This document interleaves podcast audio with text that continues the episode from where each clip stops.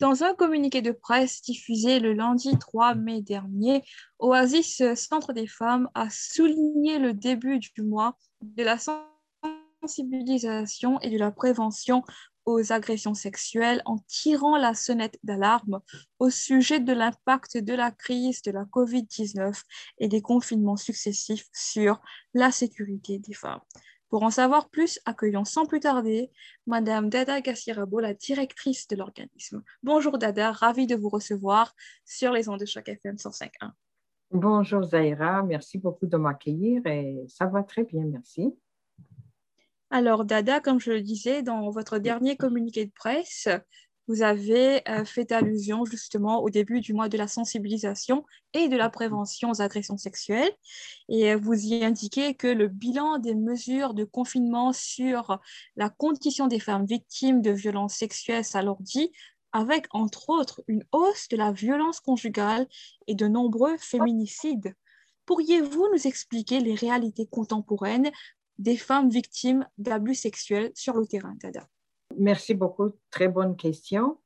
Euh, au fait, je voulais d'abord faire un tout petit peu euh, un point pour euh, voir où nous nous rejoignons dans, dans, l'enjeu des agressions sexuelles parce que souvent, on ne nous étiquette pas comme ce qu'on appelle un CALAX. C'est un centre d'aide et de lutte contre les agressions sexuelles.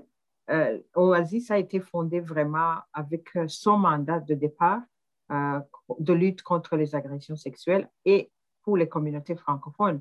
Au fur et à mesure qu'on grandissait, il y a eu aussi d'autres euh, enjeux de violence, comme la violence conjugale, euh, toute, toute, forme de violence, au fait. Mais quand le mois de mai arrive, on ne veut pas non plus oublier d'où l'on vient, parce que tout, tout au départ, c'était vraiment d'adresser la question des agressions sexuelles qui n'étaient pas agressé, pardon, adressé au, du moins au niveau de la communauté francophone. Donc, euh, mm-hmm. pour moi, euh, si je reviens à la question euh, que tu poses, mm-hmm. les, agressions sexuelles, c'est un, une histoire, je dirais, c'est une histoire secrète parce que ça vient avec beaucoup, beaucoup de mythes, avec beaucoup de honte, parce que c'est un enjeu qui a été normalisé dans nos communautés euh, de façon, je dirais, que ce soit contemporain, que ce soit traditionnellement, mais nous sommes en train de vivre des moments assez, assez euh, charniers pour justement en parler à ciel ouvert, à ciel ouvert. Parce que, comme on le sait, l'agression sexuelle, c'est quelque chose qui est encore très, très euh, mystique.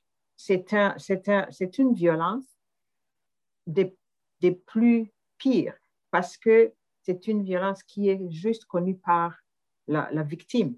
C'est une violence dont on ne voit pas ni les signes, ni les symptômes, ni les, signes précurseurs. Mais elle n'en est pas moins dévastateur. Et d'ailleurs, euh, euh, les femmes victimes d'agressions sexuelles sont des femmes qui vivent seules, en, en solidaire, parce que l'agression sexuelle, plutôt que d'être écoutée, débattue, euh, combattue, elle devient une étiquette de jugement, une étiquette de condamnation et la victime est doublement revictimisée parce qu'il n'y a personne qui, qui veut l'écouter ni veut l'entendre parce que c'est un enjeu qui a été tout le temps euh, mystifié. Et pour nous, la question ici, c'est de dire qu'on la démystifie. Et pendant la pandémie, euh, ça n'a pas arrêté. C'est ce que nous, nous, voulons vraiment, encore une fois, relever. Si je te dis que d'habitude, je partage beaucoup mes, euh, mes postings avec des gens hein, et les gens répondent très facilement, mais quand je vois, quand je mets un posting sur les agressions sexuelles, c'est comme c'est un enjeu, personne ne veut entendre parler de ça.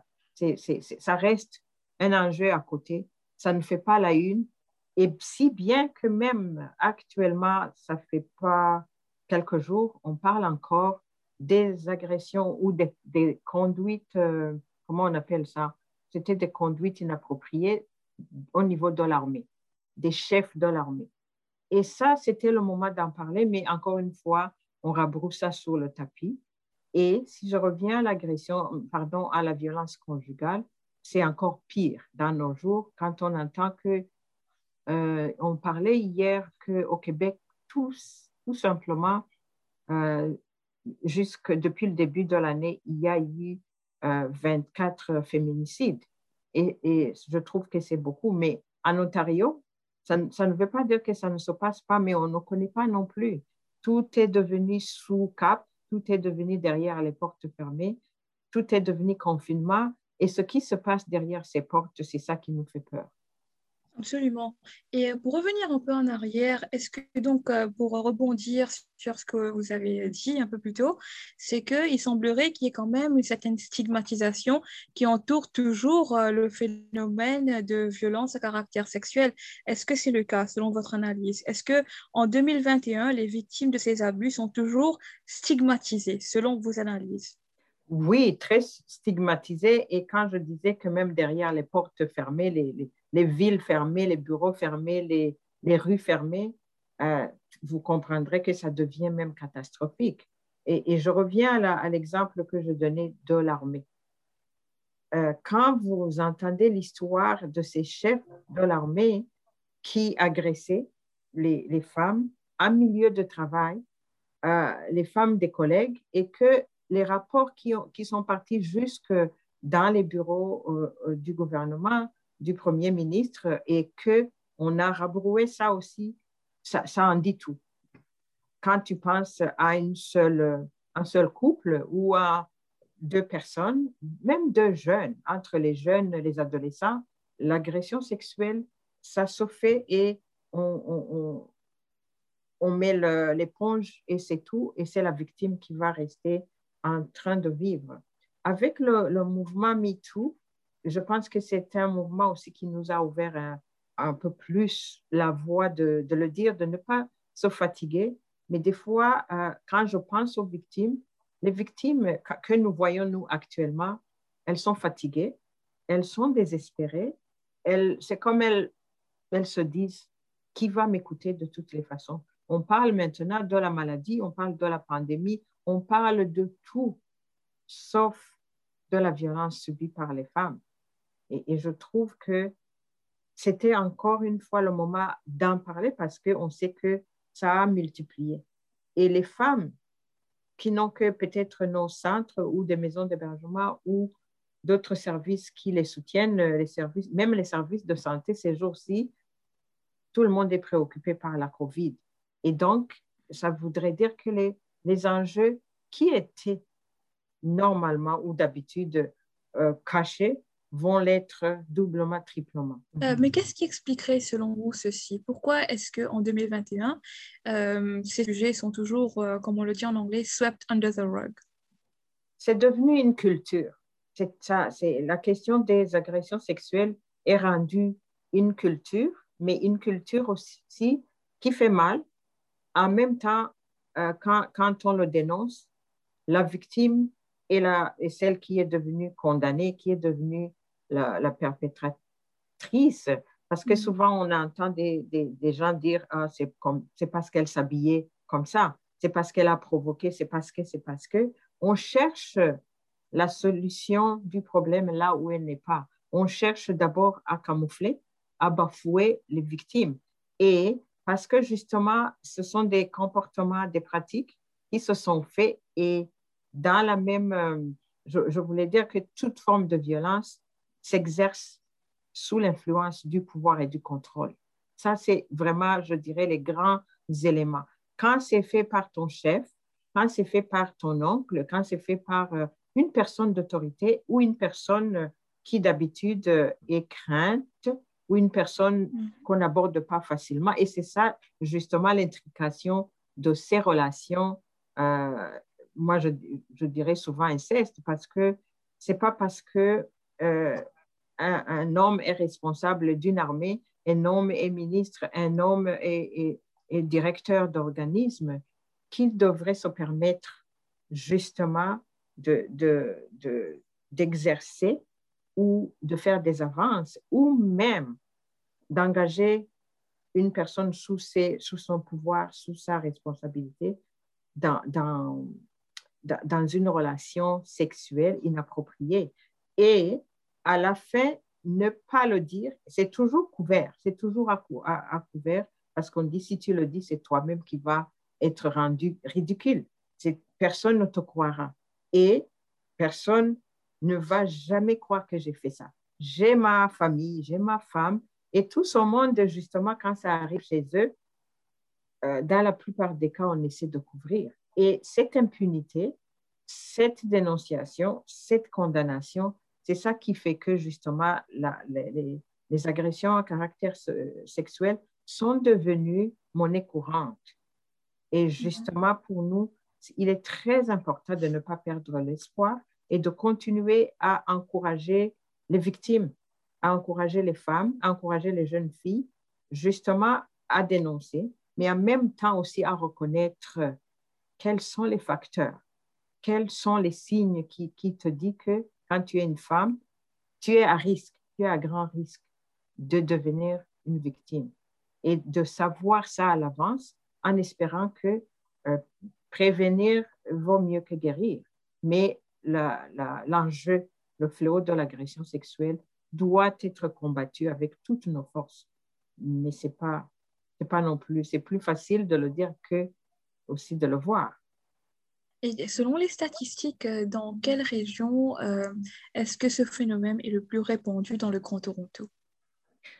Il n'y a, pas de, de, il a pas de localité, il n'y a pas de mhm. région, il n'y a pas même de milieu euh, plus propice que l'autre.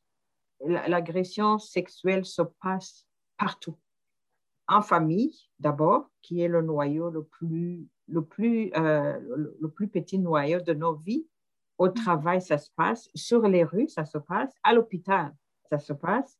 À l'école, ça se passe. Donc, euh, pour nous, euh, comme organisme, les, victimes nous viennent d'un peu partout et de tous les milieux de vie. Et même euh, au niveau des, des, des, groupes confessionnels, des églises, des endroits de culte, des, des groupes communautaires. Et parce que justement, dans chaque euh, dans chaque milieu, dans chaque domaine de vie, il y a toujours euh, des groupes qui se sont toujours cachés. Euh, quand on regarde actuellement, ce qu'on entend souvent, c'est aussi l'inceste. Dans des familles qui vivent comme des communautés où il y a les, grands-parents, la famille élargie, où, il n'y a pas que le noyau papa, maman et enfant, les oncles le font aux nièces, les grands-pères le font aux enfants et, c'est aberrant et c'est catastrophique. Maintenant, tout le monde reste sous le même toit 24 heures sur 24. On ne sait pas contrôler ce qui se fait dans le sous-sol. Oh, ça, prendrait vraiment des mesures de dire que si moi comme maman, si moi comme papa, je dois rester 24 heures accroché à ma, à ma fille ou à mon fils parce que les agressions sexuelles se passent aussi chez les garçons, mais en mm. grande majorité, c'est chez les, filles et les mm. fillettes. Et je me dis, c'est aussi de donner des outils pour ouvrir l'œil, pas pour faire la police, mais dénoncer aussi. Mais que aussi, l'autre grand enjeu, c'est que justement, quand on dénonce, les services juridiques ne sont pas toujours nécessairement, ne croient pas aux victimes. Et on doit toujours re-questionner, re-questionner remettre en question. Qu'est-ce que tu portais comme habit? Est-ce que tu es allé euh, le voir? Est-ce que c'est toi qui as initié? Mais je veux dire, même si j'ai initié l'acte et qu'à un certain moment je trouve que c'est non, nous, c'est ce qu'on dit, non, c'est non. Non avant, non pendant, non après. Et moi, je veux dire que euh, ça ne veut pas dire non plus que nous condamnons les relations sexuel, le consentement est crucial dans tout acte sexuel. Parce que souvent, là, on, joue beaucoup euh, sur le consentement et les fréquentations. Et nous, on, veut continuer à éduquer justement qu'est-ce que c'est que le consentement. Quels sont les mots qui disent qu'on y consent et qu'on ne consent pas? Et surtout au niveau des jeunes, parce que ce sont les jeunes euh, qu'on a visé beaucoup ces derniers temps, parce que avec la pandémie aussi, la cyberviolence a, fait rage parce que les enfants sont devant les écrans presque 24 heures et on ne sait pas qu'est-ce qu'ils trouvent sur les écrans. Et les prédateurs sexuels se trouvent euh, souvent maintenant, ils ont envahi nos écrans. Et je pense que c'est aussi important pour les parents de savoir quoi mettre en place pour prévenir leurs euh, jeunes, leurs ados, que les écoles savent aussi comment euh, inclure dans l'éducation, dans l'éducation sexuelle aussi, comment aussi en parler au niveau des, des, jeunes. D'accord. Et d'ailleurs, déjà, votre organisme apporte beaucoup de, de, soutien, en fait, quand même, à ces femmes victimes de violences sexuelles. Est-ce que vous pourriez nous en dire un peu plus sur les services que vous leur offrez? Nous, euh, je, je, commencerai par dire euh, la, grande différence que nos services euh, offrent aux, victimes de, de, violences ou des agressions sexuelles en particulier. C'est vraiment ne pas les juger. Ça, c'est très primordial. Mm-hmm. Les écouter et puis les soutenir en leur disant que ce n'est pas de leur faute. Et ça, c'est ce qu'on appelle, nous autres, l'approche féministe. Et une fois que vous approchez une femme qui vient d'être victime ou qui a été victime même depuis plusieurs années, l'une des choses qui fait que les femmes se replient, se replient beaucoup sur elles pendant des années, ou subissent les mêmes agressions pendant des années, c'est que on les met sous silence. On, continue de les agresser en les menaçant. Il y a la peur, il y a la menace. Et comme je l'ai dit, c'est souvent fait par des personnes pour qui on dépend. Euh, quand je parle, par exemple, des personnes handicapées qui ne dépendent que de leur, euh, des, pourvoyeurs de soins, qui les abusent en même temps, euh, il n'est pas aussi facile et aisé de dénoncer ça. Le moment où tu vas commencer à dénoncer, c'est aussi le moment où tu perds même le soin, où tu peux risquer même ta vie. Donc, pour nous, il est très, très important de croire ce que les femmes nous disent. On ne met jamais en question et aller regarder justement euh, comment ça s'est passé et aider la femme d'abord à se trouver en sécurité et de deux, si elle est confortable pour le dénoncer, si elle est en sécurité aussi, parce qu'il faut penser, penser en premier lieu à sa sécurité. Si elle a besoin des soins, des soins médicaux d'urgence, c'est ça aussi qu'on fait. Et de deux, de continuer à la soutenir dans cette démarche parce que c'est une démarche. Se, se, libérer de, de ce joug d'agression sexuelle, ça prend beaucoup, beaucoup de courage. Et quand une femme a pris le courage, il faut vraiment, vraiment regarder avec elle ce qu'il faut mettre en place pour justement ne pas se décourager et aller se renfermer. Quand on commence à te juger, quand on commence à te, croire comme menteuse, quand on commence à dire que c'est toi qui l'as provoqué, la plupart préfèrent ne pas se retrouver même devant des systèmes de justice. Et on les comprend très bien. Donc, pour nous, ne pas juger, les écouter, les soutenir et surtout, surtout leur répéter que ce n'est pas de leur faute c'est le plus important qu'on leur donne comme, comme soutien. Et une fois que quelqu'un t'offre ce soutien, le reste devient beaucoup plus vivable. Et puis, elles s'en sortent bien aussi. Elles arrivent à dénoncer. Et parce qu'on continue, on, accompagne ce processus. Et souvent, les femmes s'en tirent bien, mais les séquelles aussi euh, peuvent rester pendant longtemps. Et euh, vous avez parlé justement de, des types d'accompagnement que vous offrez à ces femmes-là. Euh, mhm. Je vois qu'il y a quand même un aspect légal. Est-ce que Oasis Centre de Femmes euh, compte un département légal ou juridique qui aide ces femmes justement à pousser la chose encore plus loin si telle est leur volonté? Allons dire qu'une femme qui a été victime d'abus sexuels voudrait poursuivre en justice son agresseur. Est-ce que mhm. justement Oasis Centre des Femmes euh, pourrait l'accompagner sur le plan légal.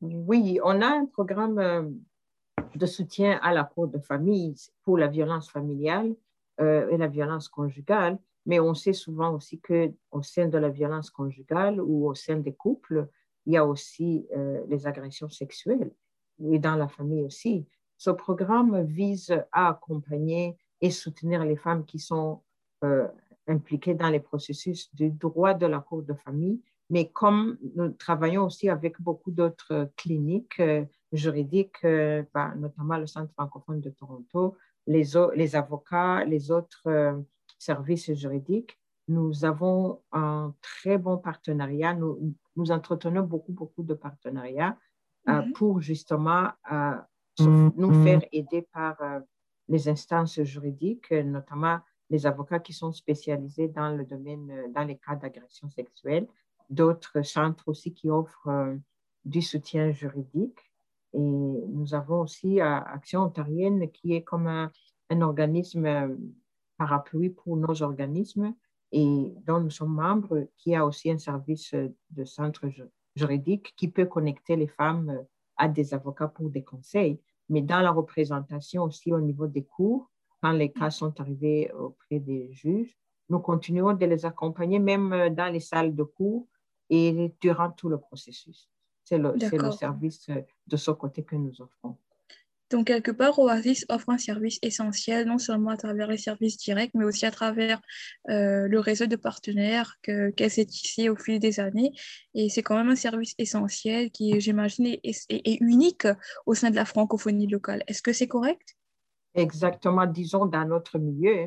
Et je dirais aussi que bah, j'ajouterais aussi pas seulement les services aux victimes, mais aussi de l'éducation publique, de, la, mm-hmm. de la sensibilisation et des activités de prévention parce que justement, on peut tout le temps euh, parler de l'agression la, de sexuelle. Si on ne fait pas aussi de la prévention, ça continue. Et je pense que oui, oui, j'aime bien que tu dises que c'est un service essentiel. Ce n'est pas nécessairement vu comme tel, mais c'est essentiel quand quelqu'un souffre et quand quelqu'un est en train de continuer à vivre euh, que ce soit la violence conjugale, que ce soit les agressions, que ce soit les abus contre les enfants ou n'importe quelle toute autre forme de violence, euh, les femmes sont vraiment les bienvenues pour euh, parler tout en sécurité, en confidentialité et surtout sentir que nous les écoutons, nous ne les jugeons pas et nous sommes avec, avec elles tout le long de ces processus. Et donc, euh, pour revenir un peu à la situation actuelle, à la pandémie, entre autres, est-ce que vous avez dû euh, réduire vos effectifs dans le sillage de la pandémie du COVID-19 Et si oui, comment est-ce que cela impacte votre capacité à aider justement les victimes d'agressions sexuelles? Justement, euh, quand on est entré dans le confinement, nous, on n'a pas du tout arrêté même aucune, aucune journée et donc, euh, comme les femmes, d'habitude, elles vont aussi à d'autres services, à d'autres ressources communautaires, il y en a qui n'existent plus, il y en a qui ont réduit les services.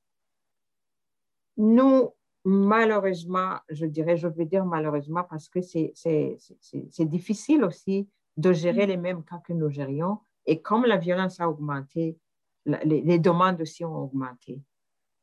nous sommes à risque de nous fatiguer mm-hmm. de, parce que on a beaucoup de demandes, justement parce que les, les agressions continuent, les violences continuent. En même temps, notre, dans notre organisation, d'habitude, on ne donne pas, on ne fait pas de liste d'attente. Mais comme on parle d'un service de soutien, des fois, les femmes nous appellent dans la crise. Nous avons la ligne de crise où les femmes peuvent appeler pour ne fût-ce que parler, être écoutées et regarder quelles seraient les prochaines étapes et vérifier surtout et surtout la sécurité. Et au niveau des services, euh, comme vous le savez, nous, travaillons en virtuel. Nous avons adopté certaines plateformes euh, euh, virtuelles aussi pour faire du counseling, pour faire l'intervention. Et ça ne nous permet pas nécessairement de travailler à capacité, malgré que nous sommes débordés, mais nous faisons ce qu'on appelle les, listes d'attente euh, soutenues. Ça veut dire que même si une femme, on ne peut pas la recevoir aujourd'hui, on se rassure que sa sécurité n'est pas en jeu. On, met en place euh, un plan ou des plans de sécurité en attendant justement qu'elle arrive à parler à l'intervenante. Et en attendant, elle peut appeler la ligne famille de 24 heures sur 24. Et comme ça, mais quand on, sait que peut-être elle est à risque, en ce moment-là, on peut laisser tout ce qu'on fait pour voir qu'est-ce qui peut se faire. S'il a besoin de quitter l'endroit où elle est, dans ce cas-là, on doit l'aider à trouver le besoin primaire qui est de, de, quitter le lieu. Mais si on ne le peut pas, qu'est-ce qu'elle met en place comme sécurité? On regarde ensemble et quelles sont les ressources de soutien qu'elle peut mettre en, place. Il y a les amis, il y a la famille, il y a nous aussi. C'est vraiment de créer cette panoplie de ressources de soutien. Ça prend du temps, oui, mais je voudrais que nous sommes à la limite de la fatigue aussi parce mm. qu'on doit des fois dire non à un appel, mais il y a la ligne FAMED comme alternative. Et donc, toute cette mobilisation demande définitivement des ressources. Et comment, selon vous, est-ce que le gouvernement pourrait ou alors devrait venir en aide aux femmes se trouvant dans, dans, ces conditions, mais également aux organismes de soutien à ces femmes, comme votre organisme, par exemple? Mm-hmm. Ah, moi, je dirais que à quelque chose malheur et bon, c'est dommage de dire que durant la pandémie, il y a eu quand même une attention particulière euh, accordée un tout petit peu plus tard, mais quand c'est arrivé, c'est arrivé au bon moment. On, a parlé, on a parlé aux, leaders politiques, aux leaders euh, locaux, et à la fin, euh, on vient d'avoir le budget fédéral euh, qui est un budget que nous, nous avons appelé, la ministre l'a appelé elle-même euh, le budget féministe, qui a pris en compte justement cette dimension de la sécurité, de la paix des femmes, de la paix des mamans. Et, moi, je me dis, si on ne prend pas soin des femmes qui prennent soin de toute une nation, qui prennent soin de tous les foyers, je pense que là, on, on aurait couru à la, à, la, comment dirais-je, à la dérive. Mais heureusement, heureusement, nous nous sommes financés euh, au niveau provincial par, euh, en grande partie, le, ministère du procureur, le, ministère des services sociaux et le département de la condition féminine. Ce sont nos grands bailleurs de fonds, mais durant la pandémie, on a eu d'autres petits financements qui nous ont aidés à, parier justement aux défis qu'on rencontrait parce que les besoins aussi, pas nécessairement de la violence, oui, mais les besoins matériels, les besoins de base se sont augmentés parce que les femmes aussi ont perdu des emplois, les femmes ont perdu l'autonomie, euh, il y a les enfants à la maison. Il fallait qu'on change, qu'on réoriente notre façon aussi d'offrir de, de l'aide. Ce n'est pas tout simplement un téléphone qui va résoudre le problème. Il faut évaluer vraiment, vraiment sérieusement aussi le besoin et de nous rassurer que on peut mettre quelque chose en, place pour éviter que euh, l'irréparable se passe.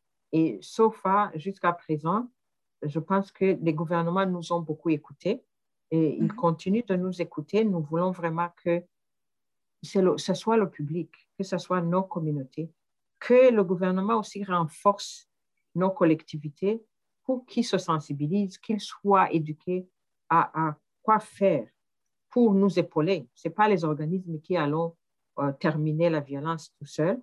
C'est une, c'est, une, je dirais, euh, c'est une responsabilité collective. Et je pense que nous croyons qu'avec euh, le, plan, les plans de, nos gouvernements et puis surtout les financements qui viennent d'être annoncés dans le budget fédéral, ça va faire bouger les choses mais il y a beaucoup de travail à faire. Beaucoup de travail à faire, mais quand même un petit mot d'optimisme. Est-ce que vous auriez également un mot de la fin pour les auditeurs et auditrices de Choc FM, Dada? Mon dernier mot, c'est encore une fois de dire quand une femme déclare qu'elle a vécu la violence, qu'elle a vécu les agressions sexuelles, ne détournez pas le regard.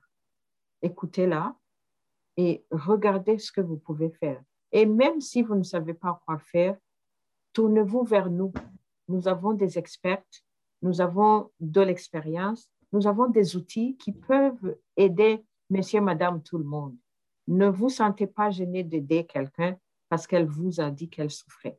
Ne, je pense que si on bouge de ce côté de ne pas dire c'est l'affaire des autres, ça ne me regarde pas, ça nous regarde toutes. La violence faite aux femmes nous regarde toutes. Nous sommes toutes touché d'une façon ou d'une autre quand quelqu'un de notre entourage euh, est, abusé, quand quelqu'un succombe à la violence, nous ne pouvons pas dormir tranquillement.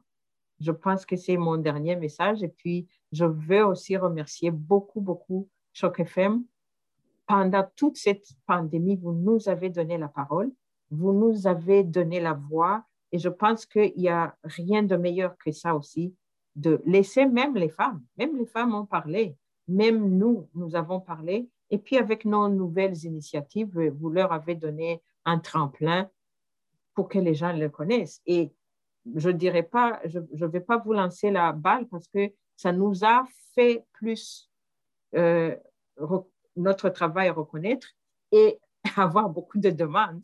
Mais je trouve que c'est un bon, c'est une bonne conséquence aussi. Mais il faut qu'on arrive à quand même aussi euh, répondre à toutes ces demandes. Merci beaucoup de nous avoir euh, donné la voix et avoir donné la voix aux, aux sans-voix aussi. Tout à fait. Mais en tout cas, mhm. merci à vous également, Dada, pour votre leadership. Merci pour euh, tout le travail que vous continuez à amorcer jour après jour pour euh, le bénéfice de notre communauté, des femmes, mais au-delà, je dirais, de la communauté dans son intégralité. C'était toujours un plaisir de vous recevoir sur les ondes de Choc FM 105.